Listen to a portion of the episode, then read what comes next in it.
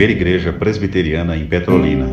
Uma igreja para frequentar, muito mais uma família para pertencer.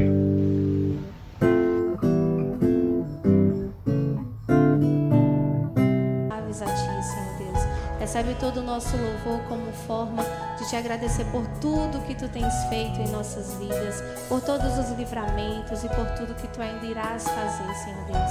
Essa é a nossa oração nessa noite. Abre os nossos corações para receber a Tua palavra nessa noite. Em nome de Jesus. Amém. Poder sentar. Como é bom cantar louvores ao Senhor. Mas agora chegou aquele momento especial do nosso culto, o momento de ouvirmos a exposição da palavra do Senhor, momento de ouvirmos a Vox Day. E queremos convidar o nosso presbítero César para que possa estar aqui orando pelo nosso reverendo Luiz Ronilson nesse momento. Vamos orar então? Gracioso Deus, nós adentramos a tua casa logo cedo, ouvimos a tua voz, aprendemos um pouco mais, subimos alguns degraus nesse nosso caminho de santidade que o Senhor mesmo ordena que sejamos. E agora nós voltamos à tua casa, louvando o teu nome, te glorificando, dizendo que queremos te amar mais e mais e a tua palavra, como aqui também foi cantada, disse: Aquele que me ama, guarda os meus mandamentos. E nesse sentido, nós queremos ver a tua, a tua lei, a tua palavra, as sagradas letras, aquilo que o Senhor quer para nós, que possamos estar concentrados e centrados na exposição dela agora nesse instante. E não somente em ouvir, mas também que durante a semana possamos praticá-las. E nesse intuito te pedimos, Deus, a tua bênção, que o Senhor possa a usar o teu pastor, o pastor Luiz Ronilson, o pastor secundário, como ele mesmo diz, primário é só o Senhor, e que ele possa falar aquilo que o Senhor reservou para hoje à noite. Estejamos atentos, que possamos nos centrar, concentrar e pegar aquilo que tem reservado para cada um de nós, para cada um tem, cremos que a palavra, que há uma palavra para cada um, e que possamos utilizá-la na prática do dia a dia. Usa teu servo, mas te pedimos mais uma vez e que o teu nome possa ser glorificado também na explanação da tua palavra, em nome de Jesus. Amém. Amém. Amém e amém. O supremo pastor da igreja, o pastor absoluto da igreja, convida também os cordeirinhos para que venham à frente. As nossas crianças, Pâmela, acompanha aí, Pâmela. Papais, tragam as vossas crianças. O Supremo Pastor da Igreja, Jesus Cristo, está aqui para abençoá-las. Abençoá-las usando as nossas cooperadoras no Evangelho. O Evangelho será pregado para elas. Elas também precisam de salvação. O sangue de Cristo foi derramado na cruz também para salvar as crianças.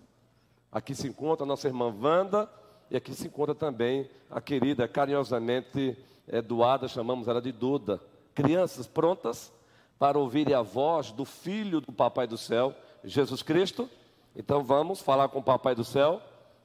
Pai nosso que estás nos céus, obrigado pela presença destas crianças. Obrigado, Senhor.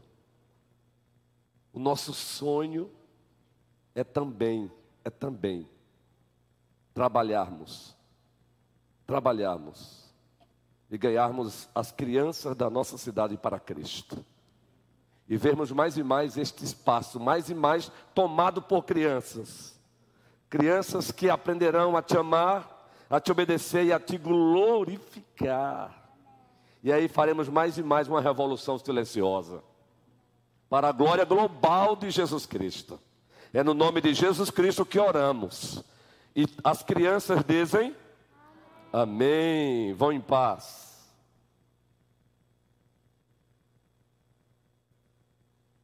Vamos com tudo.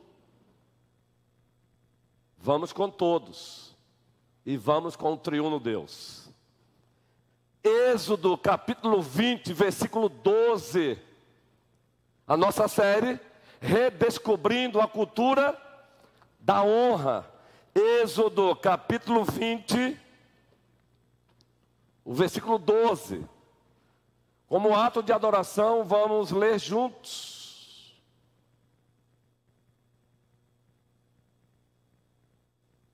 Honra teu pai e tua mãe. E aí agora foi apenas para aquecer, porque vamos fazer uma leitura numa só voz. Honra teu pai e tua mãe, para que se prolonguem os teus dias na terra que o Senhor teu Deus te dá. Redescobrindo a cultura da honra. E há oito dias dissemos, daqui deste púlpito, que para nossa tristeza, Aqui acolá nos encontramos abandonando a cultura da honra e indo para a cultura da arbitrariedade, para a cultura do culto à personalidade, para a cultura da idolatria do homem pelo homem, da cultura da tirania, Abandonamos a cultura da honra e vamos para a cultura do autoritarismo. E a igreja tem o dever moral de confrontar essa cultura do autoritarismo, da arbitrariedade, a cultura dos déspotas, dos tiranos, dos ditadores. Mas, para nossa tristeza, ao cumprirmos esse dever, nós não conseguimos ficar no meio. Nós não conseguimos voltar para a cultura da honra. A gente sai da cultura da arbitrariedade, da cultura do autoritarismo, da cultura dos déspotas, da cultura dos tiranos, e aí vamos para a cultura da desonra, para a cultura da anarquia, para a cultura da acefalia eclesiástica, ou seja, uma igreja sem cabeças, família sem cabeças, acefalia familiar, acefalia eclesiástica, uma acefalia no Estado, ou seja, instituições sem lideranças, sem autoridades, sem governos. E aí, na linguagem do livro de Juízes, quando não há rei, cada um passa a fazer o que quer, e aí vira uma total bagunça. É assim que acontece na família, para a nossa tristeza. É isso que acontece muitas vezes e aqui acolá também no seio da igreja. E é isso que acontece no Estado. Por isso estamos com essa nova série redescobrindo a cultura da honra. Porque ora nos encontramos na cultura do autoritarismo, que é uma deturpação da cultura da honra. Ora, vamos para o outro lado, a cultura da desonra, do desrespeito, da indiferença para com as autoridades. E muitas vezes, esses dois extremos são praticados em nome de quem? Em nome de Deus. E o soberano Deus não tem nada a ver com isso, pelo contrário, ele odeia. E mostramos isso há oito dias. Nós mostramos como é que ele olha para aqueles que praticam a cultura da desonra, seja na família, como é que ele olha para aqueles filhos que desonram seus pais? Como é que ele olha para as ovelhas, discípulos, membros de igrejas que desonram suas autoridades eclesiásticas? Como é que ele olha para o cidadão brasileiro que desonra, desonra as autoridades civis? Mas é claro, vamos chegar lá. Nos próximos sermões, vamos mostrar também como é que ele olha para a cultura da arbitrariedade. Como é que ele olha para os líderes que cometem arbitrariedades. Como é que ele olha para os líderes que abusam da autoridade. Como é que ele olha para os déspotas. Vamos chegar lá também. Fato é, atentemos para isso, ele odeia esses dois extremos. Ele odeia a cultura da idolatria, a cultura do autoritarismo, a cultura da arbitrariedade, a cultura dos ditadores, mas também ele odeia a cultura da anarquia, a cultura da desordem, a cultura do desrespeito, a cultura do anti-autoridade. Por isso, todos juntos, vamos citar o título da série: Redescobrindo a cultura da honra. Por isso que nós encontramos o quinto mandamento, Deus afirmando: honra o teu pai e honra a tua mãe. E quando o assunto, e agora dando continuidade, sermão parte 2, é a cultura da honra, precisamos entender e relembrar que existem dois aspectos da cultura da honra. E um depende do outro, e um provoca o outro, e um legitima o outro. Quais são, pois, esses dois aspectos? São fáceis. O aspecto vertical é o aspecto que aponta para Deus, é a nossa relação com Deus, e o aspecto horizontal, a nossa relação com o outro. A cultura da honra tem esses dois aspectos: o aspecto vertical, a nossa relação com Deus, e o aspecto horizontal, a nossa relação com quem, gente? Com o outro, com o próximo. Para este sermão, nós queremos abordar o aspecto vertical da cultura da honra. Sabe por quê? Qual a razão do porquê vamos começar com o aspecto vertical? Porque quando não se pratica a cultura da honra vertical, Consequentemente, não haverá cultura da honra horizontal. Quando aquele que é a autoridade máxima no universo não é respeitado, ora, quem mais será respeitado? Então, abra sua Bíblia em Malaquias, o primeiro capítulo, e observe o que o próprio Deus diz. Observe que ele convoca o seu povo da antiga administração da Aliança da Graça para uma prestação de conta. É como se ele instalasse um tribunal e agora ele faz acusações, o povo retruca e ele contra-argumenta. Malaquias, o capítulo 1, o versículo 6. O que é que diz aí, meus irmãos? Malaquias,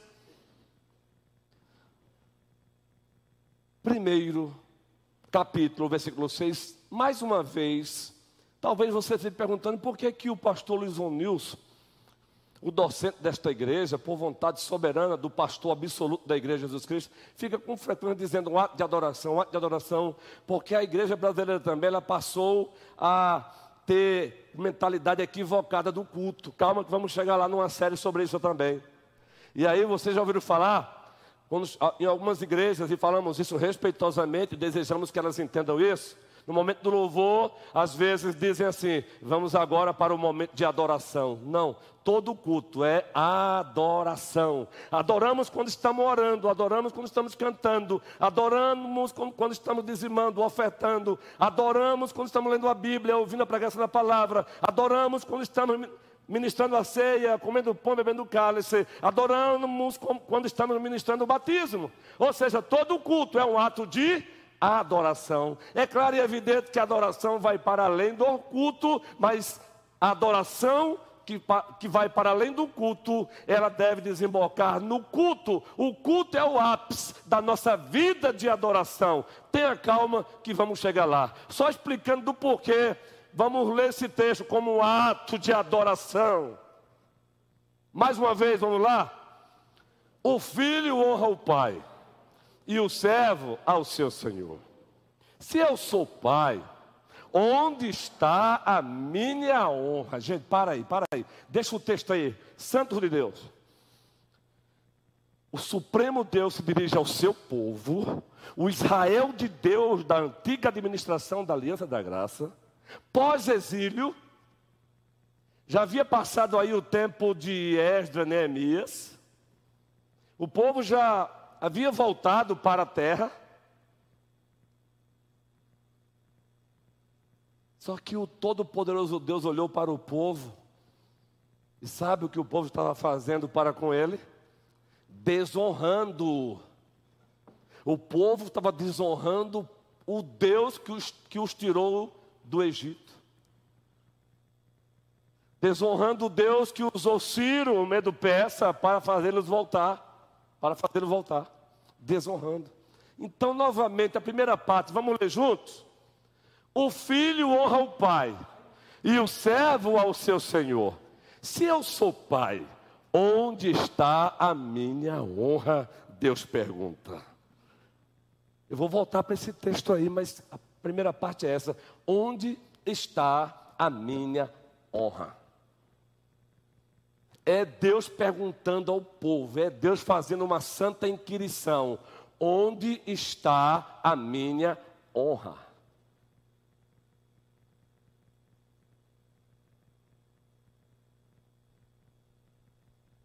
Esse é o aspecto vertical. Aí, se vocês perguntarem por que, que Deus está fazendo essa inquirição, por que, que Ele está fazendo essa pergunta, onde está a minha honra? Agora vamos ler o versículo, a sequência do versículo. O próprio texto diz o porquê. Todos juntos? E se eu sou Senhor, onde está o respeito para comigo? Diz o Senhor dos exércitos: a vós outros, ó sacerdotes. Para aí. Ele se dirige à liderança. Olha como Deus respeita a liderança, até na hora de confrontar a liderança, a igreja, o povo, ele confronta a partir da liderança. Ó sacerdotes, que desprezais o meu nome. Queridos, os sacerdotes estavam desprezando o nome do Senhor. Os sacerdotes estavam quebrando um outro mandamento da lei moral. João Pedro, João, Josué e Gustavo, o quarteto abençoado. Eu vou olhar para vocês mesmo os sacerdotes estavam desprezando o nome do Senhor. Qual o mandamento da lei moral aí? Estava quebrando. Eles estavam quebrando. Lembram do terceiro mandamento? Qual é o terceiro mandamento da lei moral de Deus? Não tomarás o nome do Senhor, teu Deus, em vão. Aí ele diz: Ó oh, sacerdotes que desprezais o meu nome, Agora, sabe o que nos espanta, nos deixa espantados? Agora, não fuja, porque nos encontramos muitas vezes fazendo isso. É o contra, é, é, a, é, o, é, o, é o, a retrucação do povo. Deus acusa. Agora observe, ironicamente, de forma cínica, como eles respondem aí. Vamos lá. O próprio Deus diz que eles estavam dizendo: Vós dizeis, em que desprezamos nós o teu nome, gente? É o próprio Deus Todo-Poderoso que, segundo o salmista, no Salmo 139, lá você tem três atributos de Deus facilmente percebidos. Quais são eles? Onisciente, conhece tudo exaustivamente. Ele não precisa pesquisar, ele conhece tudo. Onipotente, ele tem todo o poder, poder absoluto e onipresente, onipresente. Ele se faz presente ao mesmo tempo nos quatro cantos do universo. É assim que o Salmo 139 apresenta Deus. O Deus que sabe tudo, o Deus que ouve tudo, o Deus que pode tudo, o Deus que está em todo lugar. Mas aí ele diz: Aonde está a minha honra? vocês estão desprezando o meu nome. E sabe como os sacerdotes e o próprio povo estavam retrucando? Em que desprezamos nós o teu nome? Como é fácil ler um texto desse e não nos percebermmos nele, não é? Como é fácil lermos um texto desse e não nos incluirmos aí, como objetos dessa própria pergunta. Basta você perguntar a alguns cristãos amados que estão vivendo um cristianismo superficial e chamá-los a um compromisso que eles vão dizer: Você está me ofendendo. Eu tenho um compromisso com Deus. Basta fazer isso. Procure um cristão que está vivendo um cristianismo nominal, superficial, e fale, meu filho, o seu cristianismo está superficial. Pronto, ele desaparece da tua vida. Ele vai embora, escandalizado. Um absurdo! O pastor disse que eu estou vivendo um cristianismo superficial. Não é diferente hoje não, gente. Mas ainda você percebe assim, mas pastor, uma dúvida aqui. O Deus disse, onde está a minha honra? Vocês estão desprezando o meu nome. E eles retrucam, mas em que? Aí Deus é tão gracioso que ele agora vai entrar em detalhe. O tribunal está instalado, meu irmão. Detalhes, vamos lá. Como eles estavam desonrando a Deus, como eles estavam desrespeitando. Está aí, gente, vamos ler juntos. Ofereceis sobre o meu altar pão imundo, e ainda perguntais: em que te havemos profanado?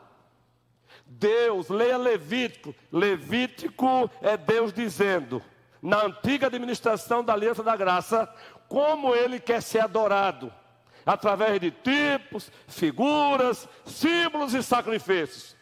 Por isso ele diz: ofereceis sobre o meu altar pão imundo. Deus havia dito: que tipo de animal que tipo de pão, que tipo de utensílio o povo no ato de adorar deveria usar. Ofereceis sobre o meu altar pão imundo, e vocês ainda me perguntam em que te havemos profanado.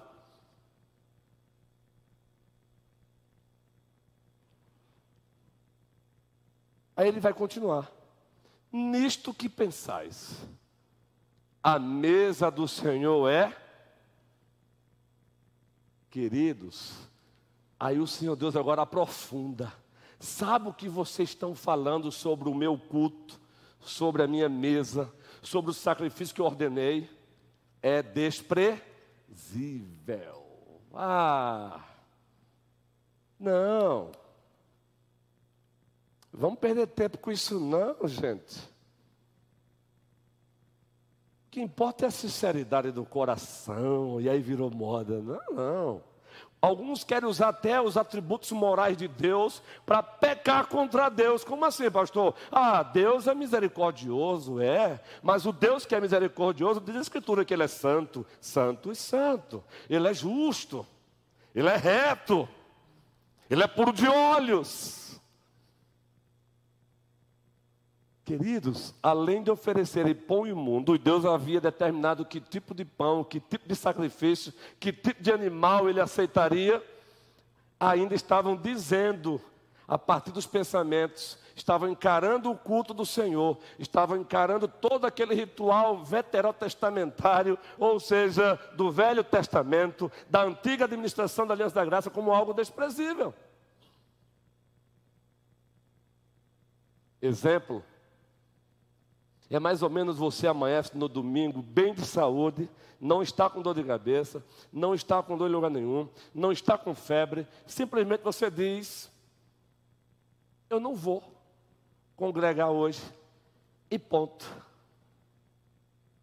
Ouse dizer para uma pessoa que faz isso que ela acabou de pecar contra Deus, que ela vai dizer é legalista, está com legalismo. Os sacerdotes estavam dizendo a mesma coisa. Quem faz isso está desonrando a Deus, está praticando a cultura da desonra vertical. Uma pessoa dessa que desonra a Deus, ela vai honrar mais, quem mais na terra? Ela vai praticar a cultura horizontal da honra? Não vai. Não vai. Acontece que nós achamos que Deus pode, é Deus que tem que se adequar ao que nós achamos. Meus irmãos, o que estão falando aqui é ato de amor.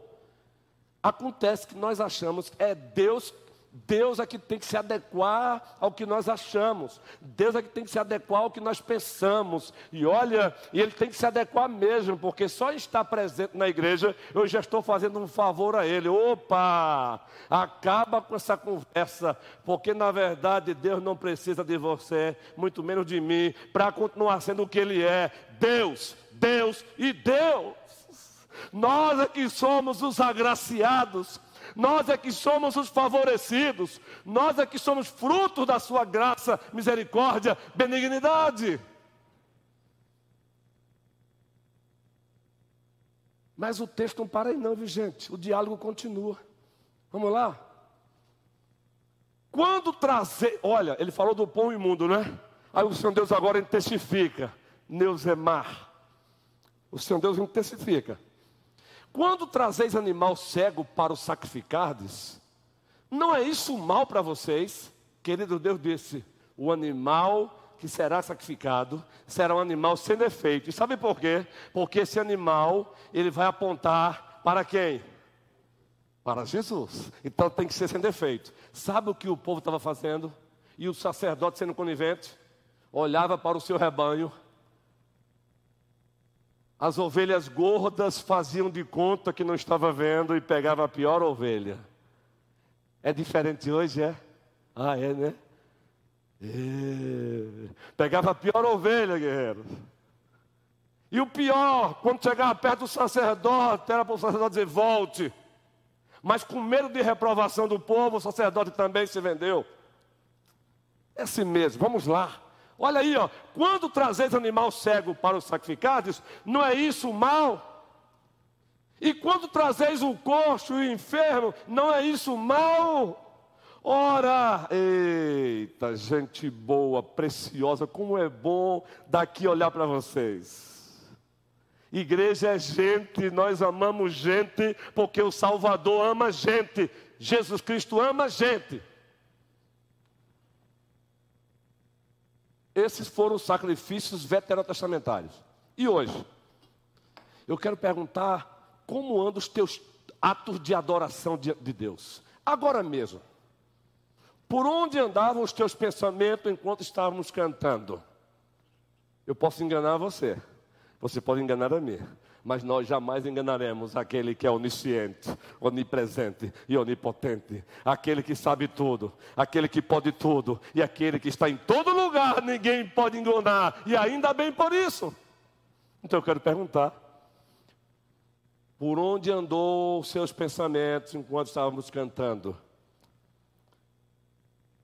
Os reinos se abalam, os povos se curvam, as bocas se abrem.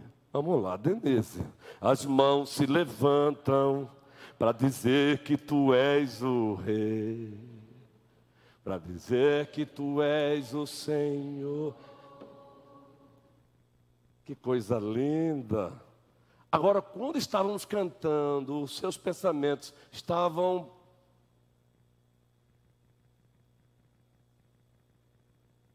Pastor, e Deus se importa com isso? Se importa. E como se importa? Mateus 22. Primeiro ele havia calado o partido dos saduceus, os liberais, aqueles que não acreditavam no sobrenatural de Deus. Então ele fez, o, ele fez com que os saduceus se calassem. E o partido dos fariseus ali na brecha. Quando ele fez com que o partido dos saduceus se calassem, os liberais que não acreditavam no sobrenatural, Aí chega agora um representante dos partidos dos fariseus. Homens que já não pensavam como os saduceus, acreditavam no sobrenatural, acreditavam no Pentateuco, os primeiros cinco livros da Bíblia. Pelo menos exteriormente, de forma exterior, praticavam direitinho. Aí um se aproxima e diz: Qual é o maior mandamento da lei? Agora, saibam que ele não queria, ele não queria aprender. Ele queria apenas colocar o nosso Cristo num beco sem saída, no nosso português coloquial, no nosso linguajar do dia a dia.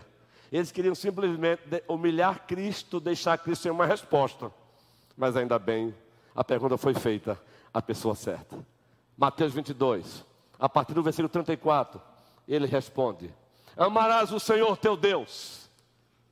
Vamos repetir agora, gente de todo o teu centro de comando da vida, mas o Senhor vai usar o que nós chamamos de paralelismo enfático em hermenêutica. O que é paralelismo enfático? Ele fala da mesma coisa usando diversas palavras para dar ênfase, para dar ênfase. Então ele vai e diz: Amarás o Senhor teu Deus de todo o teu. E o que mais? Tua alma, o que mais? Entendimento. Ele se importa com os seus pensamentos, sim. Quando estávamos cantando, por onde os seus pensamentos andavam? Você já se sentiu desrespeitado ao estar conversando com alguém e você perceber que esse alguém está com o pensamento dele em outro lugar e você termina a conversa triste, cabisbaixo? Você já se deparou fazendo isso? Já? Eu já. E eu peço a Deus que me livre de fazer isso, porque às vezes, por conta da síndrome de Spar, a síndrome do pensamento acelerado, eu sou tentado a fazer isso com as ovelhas. Até porque muitas vezes eu tenho dez ovelhas pertinho de mim, né, mulheres amadas? Dez guerreiros. Pastor, a uma tá? Aí, eh, sim, pastor, sobre aquilo. Beleza, legal. E a outra, pastor, só para deixar o senhor informado, eu amo vocês. Agora imagine se eu vou gravar. Aí daqui a pouco, dois dias depois, pastor, o senhor lembra digo, de que. Mas o que eu estou falando aqui é sério. Você está abrindo o coração para alguém, é aqui mesmo no corredor, e você percebe que a pessoa não está com você. É triste não é? Porque isso é um desrespeito. Agora imagine, se nós nos sentimos assim desrespeitados quando o outro não presta atenção no que estamos falando, agora imagine aquele que é santo, santo, santo, e toda a terra está cheia da sua glória.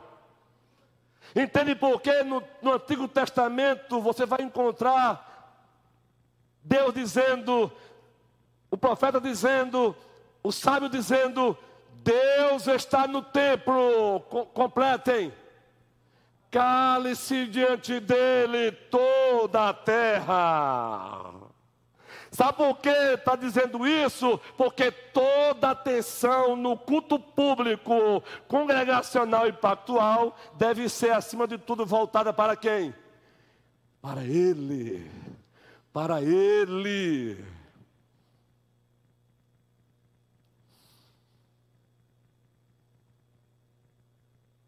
A cultura da desonra, ela começa no vertical. Quando não fazemos caso da santidade de Deus, quando não fazemos caso da Sua majestade, quando não fazemos caso da Sua retidão, da Sua glória, consequentemente eu vou fazer caso de quem? Do outro.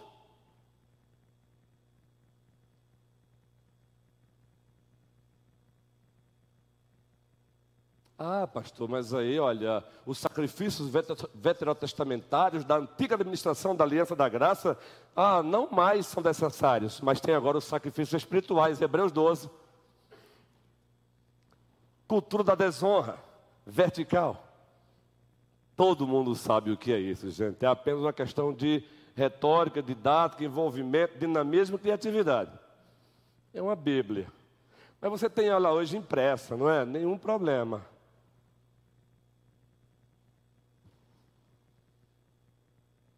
De segunda a segunda, quantas vezes você abre a Bíblia para lê-la, para meditar nela, para ouvir o que Deus tem a dizer a você, nela, com ela, por ela. E aí a nossa fé, aí ficamos perguntando, eu não sei, pastor, por que está acontecendo comigo? Claro e evidente. De segunda a sexta, na mesa do diabo. Você quer se alimentar apenas no domingo na mesa de Deus? Por favor, aqui é apenas um trabalho de prevenção. Porque o vosso pastor não está imune, imune a isso, não. De, segunda a sexta, bebendo de, por favor, outra observação, outra ressalva. Nós não somos contra redes sociais nada de extremos, mas é de segunda a sexta, Instagram, Facebook, TikTok, Instagram, Facebook, TikTok, minha série, série, série, série, série, série, série, série, série. Aí você multiplica e soma o tempo que você gasta assistindo série, e agora eu te faço uma pergunta: quanto tempo você gasta, pelo menos na semana, lendo a Bíblia? Eu não estou dizendo que você não deve assistir a sua série. Não, não, não, não, não. Nós não somos legalistas. Agora a pergunta é: se você gasta uma hora assistindo uma série, você deveria gastar duas horas lendo a Bíblia. Lâmpada para os meus pés e a tua palavra, e luz para os meus caminhos. Essa mensagem, a Bíblia é uma espada cortante. Saibam os senhores e as senhoras que ela está me cortando também. Como assim, pastor? Sim, ei, os meus pés também são de barros, por favor. Cultura da desonra. O liturgo abre a Bíblia e diz: vamos ler a palavra de Deus no Salmo 18.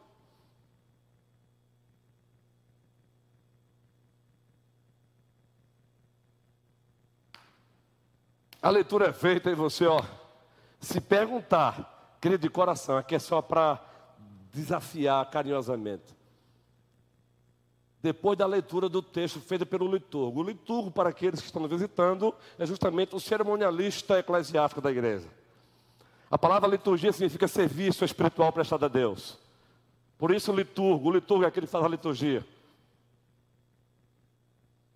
É aquele que conduz o povo na prática das disciplinas espirituais no culto público, congregacional e pactual.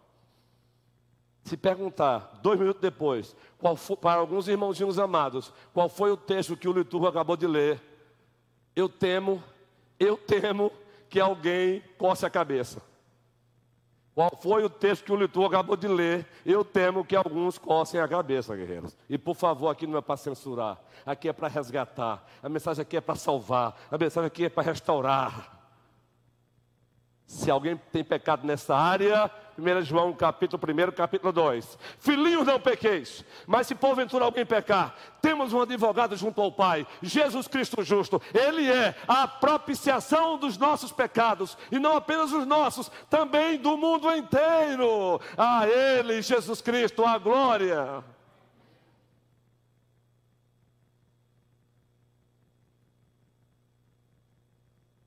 Oração, meio de graça. O próprio Deus diz: orem e eu ouvirei vocês. Aí a gente não ora, só ora quando a coisa aperta. Aí a coisa aperta. Você é daquele semelhante a mim. Pense como eu faço 500 orações quando eu estou subindo os degraus da aeronave. Eu não sei você, meu irmão, mas eu, é, é umas 500 orações. Eu não estou inventando, não. Estou falando real. Senhor, abençoa essa turbina. Abençoa o piloto. Que não tenha nenhum homem-bomba aqui dentro. E a aeronave lá, ó. E eu, eu dou uma olhadinha assim disse, Senhor, sustenta. E quando ele, pum, eu falei, obrigado, Senhor. Mas não é isso que o Senhor quer. Oração é se deleitar em Deus não é só para as nossas necessidades. Oração é adoração, é se deleitar, é chegar e dizer: Eu te amo, meu Senhor, meu Senhor, eu preciso de ti, meu Senhor, tu és o meu bem maior, ah, meu Senhor, tu és o meu castelo forte, a minha cidadela, a minha herança, tu és o meu Deus, a minha essência, a minha identidade, tu és o que era, o que é, o que há de vir, ah, meu Senhor, a minha vida sem o Senhor não é vida, sem o Senhor não vive, eu vegeto. Quem tem feito isso? Agora volte para o texto novamente, Malaquias. Volte para o texto, por favor, de Malaquias. Porque o Senhor Deus agora vai fazer, sabe o que? Ele vai aprofundar. Olha, observa o que ele vai dizer, gente. O povo está retrucando. O povo está retrucando, Cida querida. Aí, vejam o que ele vai agora recomendar. Vamos ler junto aí? Lá, mal, mal, interrogação, né? Ora, vamos ler juntos? Ora, apresenta-o.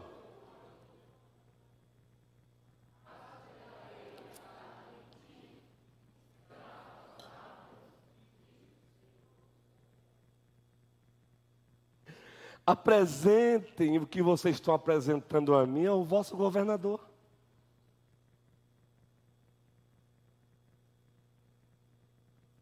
Gente, que confrontação amorosa. Isso é amor. Apresentem. Vamos fazer o seguinte, vamos combinar aqui, diz o Senhor. Vamos combinar aqui. O que vocês estão apresentando a mim, levem e apresentem ao governador de vocês. Se ele aceitar, a gente conversa. Claro que o Senhor está afirmando algo que ele já sabe. O que ele está dizendo é: o governador de vocês, que é uma autoridade legítima sobre vocês, mas que não deixa de ser homem com os pés de barro com vocês. Ele jamais vai aceitar isso, aí vocês querem que eu aceite. Aí vocês querem que eu me, me submeta a vocês. O texto prossegue, gente. Por favor, vamos lá, versículo 9.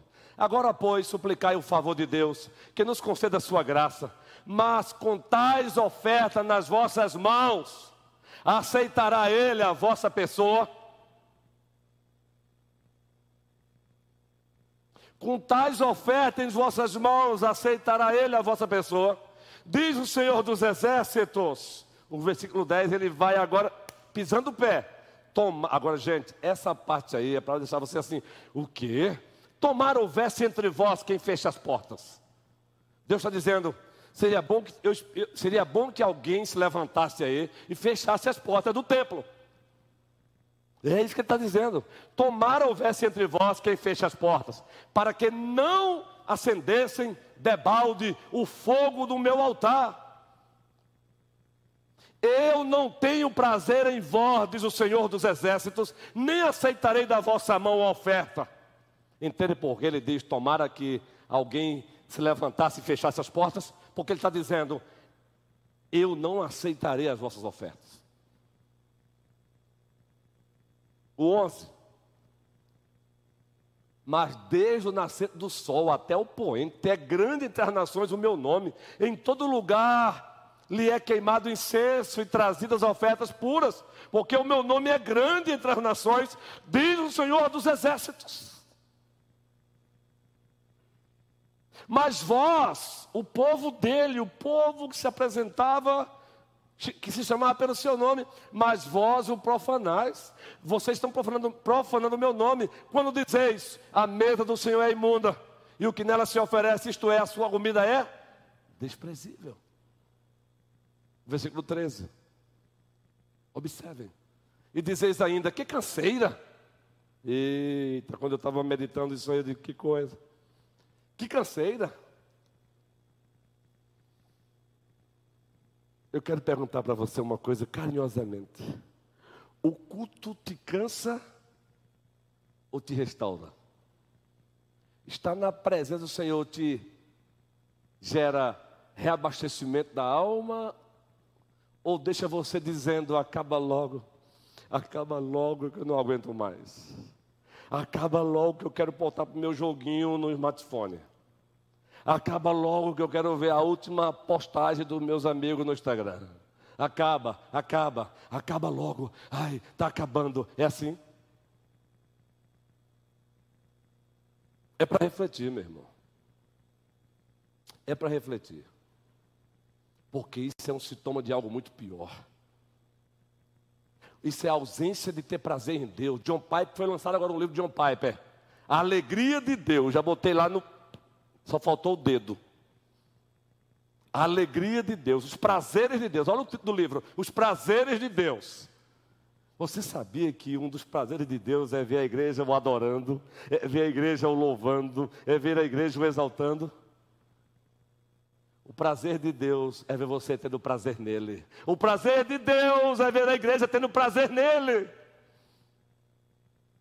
Como a costa suspira pelas correntes das águas, assim a minha alma suspira por ti, ó Deus, quando irei e me verei perante a face do Senhor. Mais vale um dia nos teus atos do que mil anos fora. O pardal encontrou casa, a andorinha ninho. Eu, Senhor, eu encontrei os teus altares, Rei meu e Deus meu. Eu encontrei teus altares, Senhor, Rei meu e Deus meu.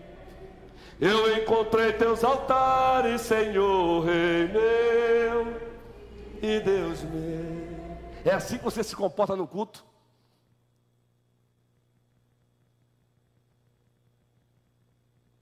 Queridos, amados de Deus, e me desprezais, Diz o Senhor dos Exércitos: Vós ofereceis o delacerado e o costo e o enfermo, assim fazeis a oferta, aceitarei eu isso da vossa mão, diz o Senhor. O ca... Vamos lá?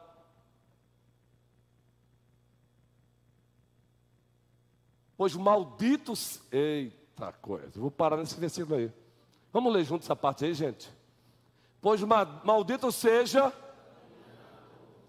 que tende um animal sadio no seu rebanho, promete e oferece ao Senhor um defeituoso. Porque eu sou grande rei, diz o Senhor dos exércitos. O meu nome é terrível entre as nações. Maldito é o enganador. Não faça promessas. Número um. E deixe de cumprir, não. Está fazendo primeiro para ele. E se ousar cumprir,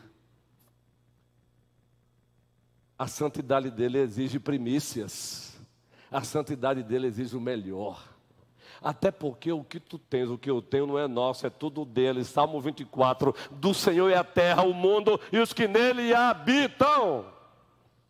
Na verdade, ele não está interessado no teu dinheiro, porque o dinheiro é dele. Ele quer que você doe o dinheiro como ato de honra. Honra, honra. Ele diz para você dar 10% como ato de honra. Dar 10% é você dizendo, Senhor, tudo é teu e o Senhor só me pede 10%. Faça matemática o contrário. Provérbios 3,19. Agora vamos caminhando para o encerramento, e como já diz o reverendo Augusto Nicodemos, não acredito que um pastor vai terminar quando ele diz que vai terminar. Provérbios 3,19. Dar dízimo, dar oferta é uma questão de honra, é muito mais do que o dízimo, é muito mais do que a oferta, é o que o dízimo e a oferta representa, honrar a Deus. Todos juntos, vamos lá. Provérbios 3, 9, me perdoe, gente, eu confundi com 19, é o 3, 9. Todos juntos.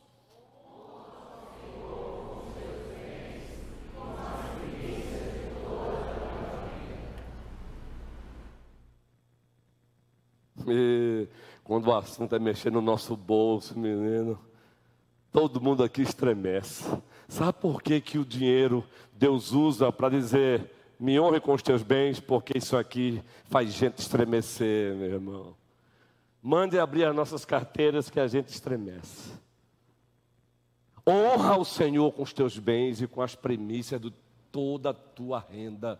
Eu quero perguntar, não minta para Deus não, porque o texto lá diz: Maldito é o enganador. Você tem honrado a Deus com os teus bens? É você e Deus. E não venha com conversa para o pastor, eu tenho pastor, é você e Deus. Isaías 58, versículo 13. O aspecto vertical da cultura da honra, honrar a Deus. Vamos lá. Isaías 58, versículo 13. Observe esse texto aí, povo querido. Observe esse texto maravilhoso todos juntos, se desviares o pé de profanar o sábado, o dia do Senhor, na antiga administração da Aliança da Graça, caía no sétimo dia, na nova administração da Aliança da Graça, o nosso sábado é o domingo, o dia do Senhor. Se desviares o pé de profanar o sábado e de cuidar dos, seus, dos teus próprios interesses no meu santo dia, no meu santo dia, se chamares ao sábado deleitoso e santo dia do Senhor, digno de honra, e o que mais, gente?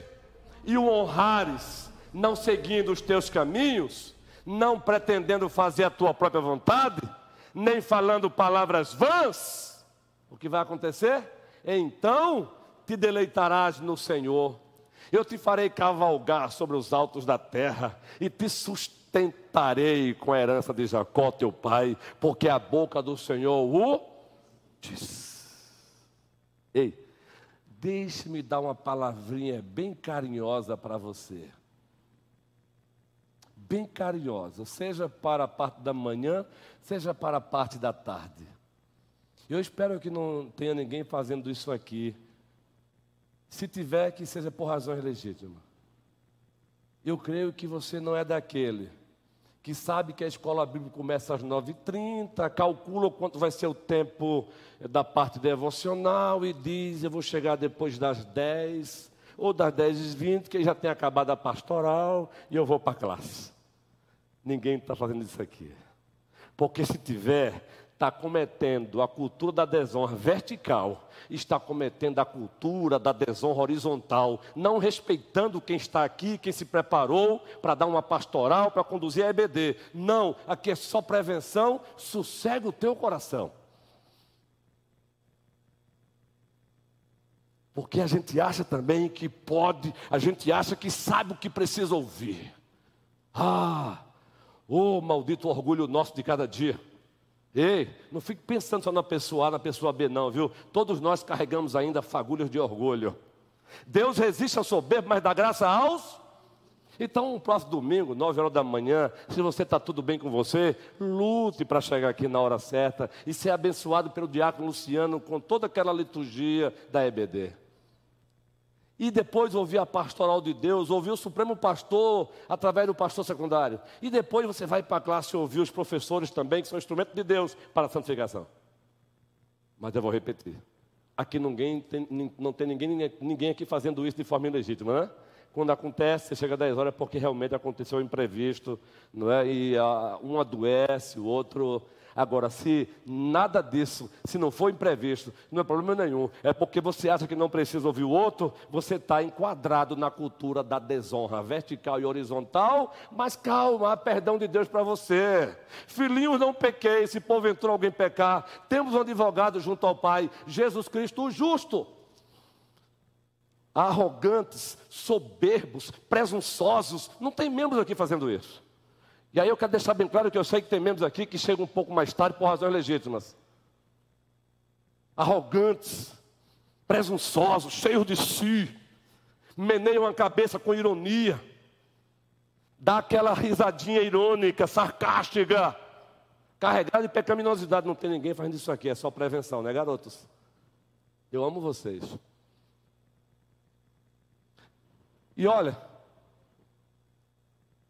isso aqui é amor por vocês. Quem ama, cuida. Quem ama, admoesta. Quem ama, exorta. Quem ama, chama atenção.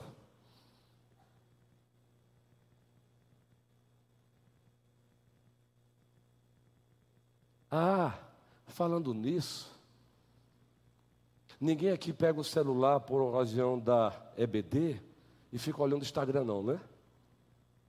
Não, não, não. Aqui é só trabalho de prevenção. Ninguém pega o celular aqui e fica observando o joguinho, não, não é que começou brincando antes de começar e entra e depois continua. Não, não, aqui é só um trabalho de prevenção. Tá bom assim, queridos? Porque do contrário, eu quero encerrar citando, sabe o quê? Marcos capítulo 7. Abra a Bíblia. Marcos capítulo 7. E o terceiro sermão de domingo vai voltar-se para o respeito dos liderados com a liderança. É.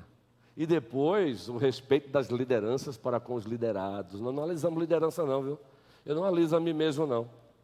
Não analiso mesmo. Marcos capítulo 7. Observe que texto maravilhoso. Se você não está praticando isso aí, versículo 6. Você e eu estamos sujeitos a sermos objeto dessa palavra, palavra de Cristo. E por favor, em o nome de Jesus Cristo, não saia daqui olhando para o outro e apontando dele para o outro. A palavra é para você. Porque nós temos uma mania de ouvir uma mensagem como essa e pensar logo no, na, no, na. E se nu não está aqui, aí você diz, ah, se estivesse, como seria bom, não é? Não é? Não, não tem essa mania? Não, querido, é você. Sou eu, de coração. Eu falo isso em nome de Jesus Cristo. Então não sai daqui com, ah, se Nu tivesse aqui. Assinar, hum, tô, que pena que não está aqui para ouvir isso. Ele precisava ouvir isso. Ah, ela precisava ouvir isso. Não, não, não. Sabe quem está precisando ouvir isso? Este que nos fala. Não, não, não. Sabe quem está precisando ouvir isso? Você. Porque se você não está enquadrado nessa mensagem, se você está andando direitinho, praticando a cultura da honra, você vai louvar a Deus por isso. Se você não está enquadrado, Deus não aponta pecado para te condenar, para te constranger, para te matar, mas é para te chamar ao arrependimento, para te oferecer cura, restauração, esperança, para você dizer: ah. Vamos ler juntos agora? Cultura da honra vertical. Deus respondeu-lhes, bem profetizou Isaías a respeito de vós. Este povo honra-me com os, mas o seu coração está longe de. Não sou eu, é ele dizendo isso. Eu posso ser objeto, eu posso estar sendo objeto dessa mensagem. E vou dizer mais, muito mais eu como pastor da igreja, porque se vocês têm, são tentados a ser hipócritas, saibam que o pastor da igreja é dez vezes mais tentado a ser um hipócrita. É muito fácil eu me esconder atrás desse púlpito. Bora acreditar nisso. Então eu estou falando aqui como um entre vocês. Entre vocês, ovelhas, linguagem de Santo Agostinho, sobre vocês, bispo.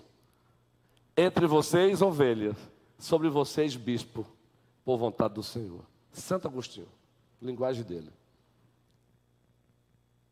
Eu encerro perguntando: você tem praticado a cultura da honra vertical? Você tem honrado a Deus? Honrado a Deus pelo aquilo que Ele é? o seu ser e atributos.